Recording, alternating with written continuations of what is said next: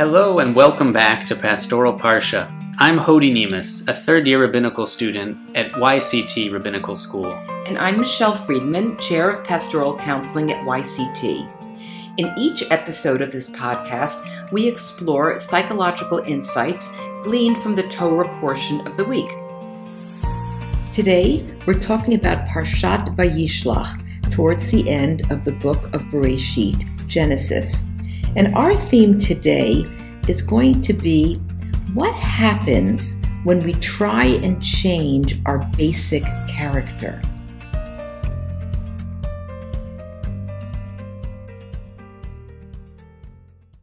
So Hody's going to go into a summary of the Parsha, but I'm going to lead off by just directing our listeners to thinking about the verse early on when, after the very famous story of Jacob wrestling with the angel, God changes Jacob's name to Israel. And it signifies a profound change in Jacob Yaakov, the character. It's a traumatic moment, and people who go through deep trauma sometimes will say, I'm a changed person. And we're going to talk about Jacob's wrestling with his own character. What happens when he tries to be different than ways we've known him to be before? So, in many ways, Jacob is one of the most interesting characters in Sefer Bereshit.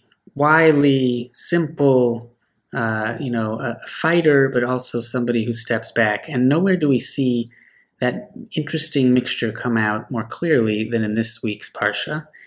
And of course, the climax of the Parsha is, as you said, the, the wrestling with the angel when he receives his new name. And but really, what happens when when Yaakov receives his name, Israel? For you've wrestled with God and with, with humans, and now you have triumphed, the angel says to him. But what how does he change?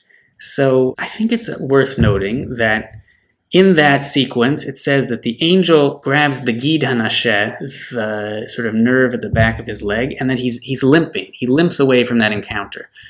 What does it mean to be limping? So I think that uh, you know Yaakov, after this moment, he walks a little more slowly he has to limp towards his encounter, his showdown with Esav, his brother, the next day. And we see him encountering this showdown uh, with the people of the land of Canaan when his daughter Dinah is raped by Shechem. And his approach is vastly different to the approach that he's taken in the past to conflict. So you're saying he not only has a physical change, he has a kind of personality or character or logic change. That's right. Because think about what is Yaakov's approach to conflict in the in, in the past, right? Trickery. Trickery. He, he tricks his father. He, he hatches plans, right? He grabs the birthright from uh, his brother. And with Lavan, with his employer, right? He he sneakily runs away in the night. He's got a plan, and he's got he's a man of you know wily action, I would say.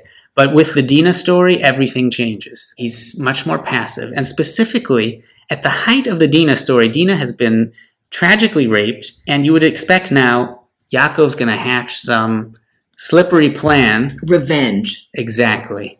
But this is what the Torah says. It says, Vayakov shama ki timei dina bito vanav hayu et miknehu basadeh vehecharish Yaakov ad. Jacob heard that he, Shem, had defiled his daughter Dinah. But since his sons were in the field with the cattle, Jacob kept silent until they came home. He kept silent. And when they come home, it is the sons who take action Levi and Shimon, and they end up, of course, massacring the townspeople later. And Jacob really stays out of it. Until then. He gets angry at them after. That's right. But they get the last word. They say, well, what, are we going to let our sister be a harlot? And there's no response from Jacob. Right. So he's silent again. He's silent. So let's talk about this specific approach that Yaakov is taking in the Parsha, the hands off approach. So, I mean, I can imagine there are some benefits to stepping back, letting others sort of uh, inhabit leadership roles. And yet it seems like it sort of goes off the rails here. But they need to be prepared for it.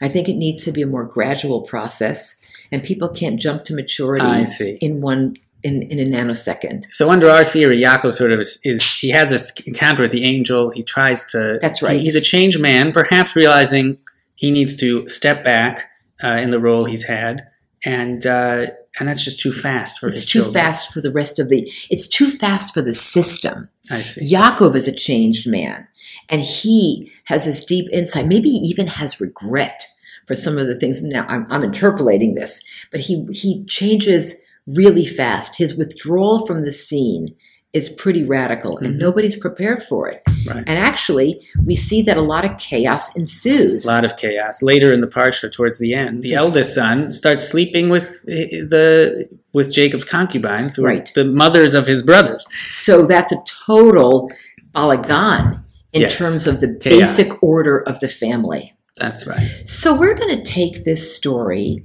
of a leader, in our case, in the Parsha, Jacob, who really does a 180 in his leadership style, and the results are very confounding. And we're going to switch to a more contemporary type of vignette, a kind of organizational exposition of this theme, and let's make it a shul. So we have a shul, a, a venerable shul in a city that has a has an older rabbi who is retiring. We'll call him Rabbi Micah. Rabbi Micah has been on the job, let's say, for 30 plus years, and he ruled with a kind of autocratic style, involved in everything. And when the shul committee is looking for a new rabbi, they want somebody different. They want a new style. They want somebody who listens to the community more, who gets a sense of what the, the members want and is going to work with them in a more maybe democratic way. So they hire a new, younger guy. We'll call him Rabbi Noam. And they are they're really eager, they say, to get somebody who's going to mobilize this uh, congregation.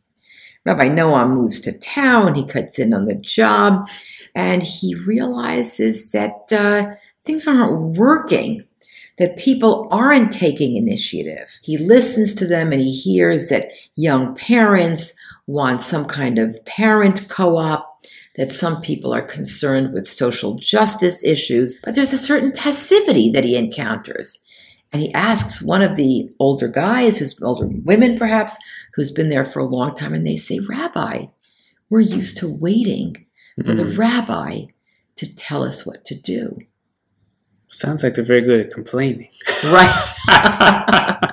it sounds kind of like a familiar type of story It does. It where does. people are used to a boss who maybe they complain about, but that boss has taken charge and they've kind of felt taken care of. hmm You know, maybe it's a paternalistic style, but it's kind of a familiar one and it allows people to not develop, hmm maybe in the way that Shimon and Levi didn't develop. Because their father was perhaps so dominant. Yeah, maybe he was such a competent or maybe um, take charge, let's not say competent, but take charge kind of leader that they had very rudimentary skills.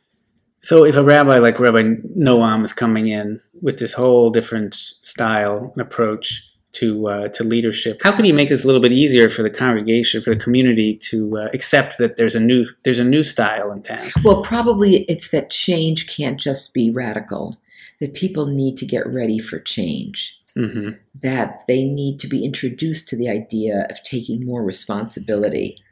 So Rabbi Noam and all leaders in this sort of situation, do they need to be open about their style of leadership, what you can expect from me, here's how I operate, that sort of thing?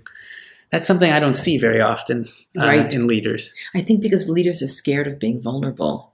They're scared that they that uh, asking about consensus equals weakness, whereas actually, I think it's a great strength. Hmm And you know, I think our text teases us with this. You and I were talking about this that this story about the rape of Dinah by Shechem uses oddly tender language on the part of Shechem.